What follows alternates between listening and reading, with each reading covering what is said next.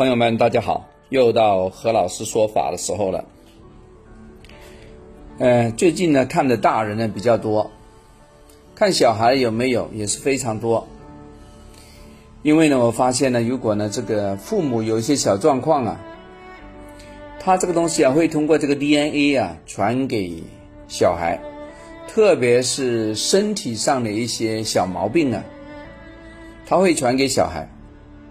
呃，感情上相处的，如果说这个父母离婚，小孩的离婚的几率是非常高的。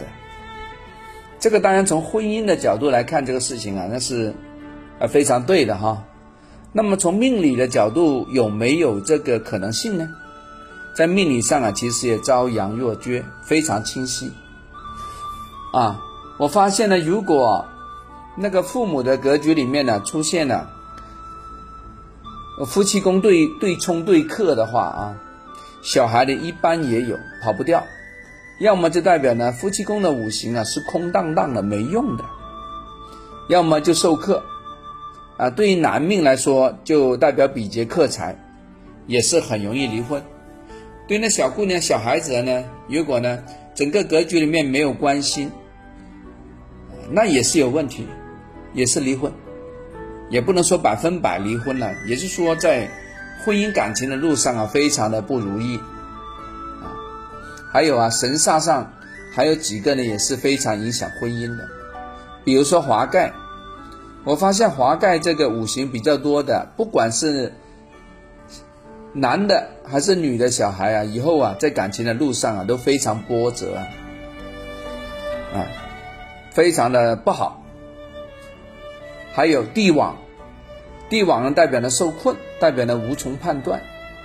孤城也是，孤城寡宿是代表孤孤单单的意思，啊，代表做和尚的意思。和尚还需要老婆吗？不需要，啊，对吧？还有呢，寡宿呢在女命里面呢也代表做尼姑的意思，尼姑也不需要老公的，对吧？又是婚姻失败收场。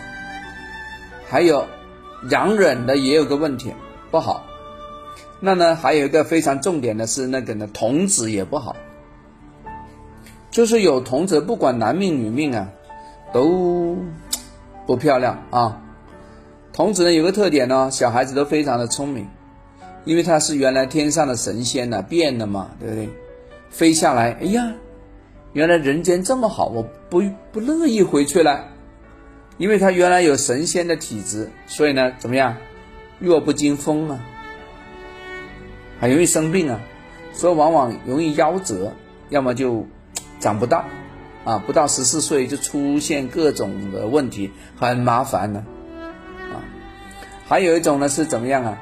要么后边在婚姻婚姻上也有问题，因为神仙是不需要结婚的嘛，对不对？比较抗拒，比较比较想逃婚，啊。女的话呢，不想怕怀孕的痛苦；男的呢，不想挑这个责任。啊，你不能说他胆小，他天生里面呢，他潜意识里面呢，他就比较拒绝。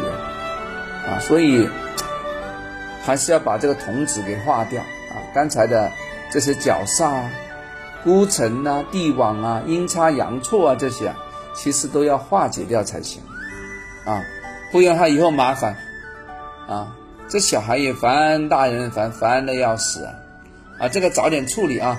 因为最近我发现很多找我看婚姻，或者说看那个子女运的有这个问题，我在这里呢做一个小章节，跟大家讲一讲啊，给大家做一个参考。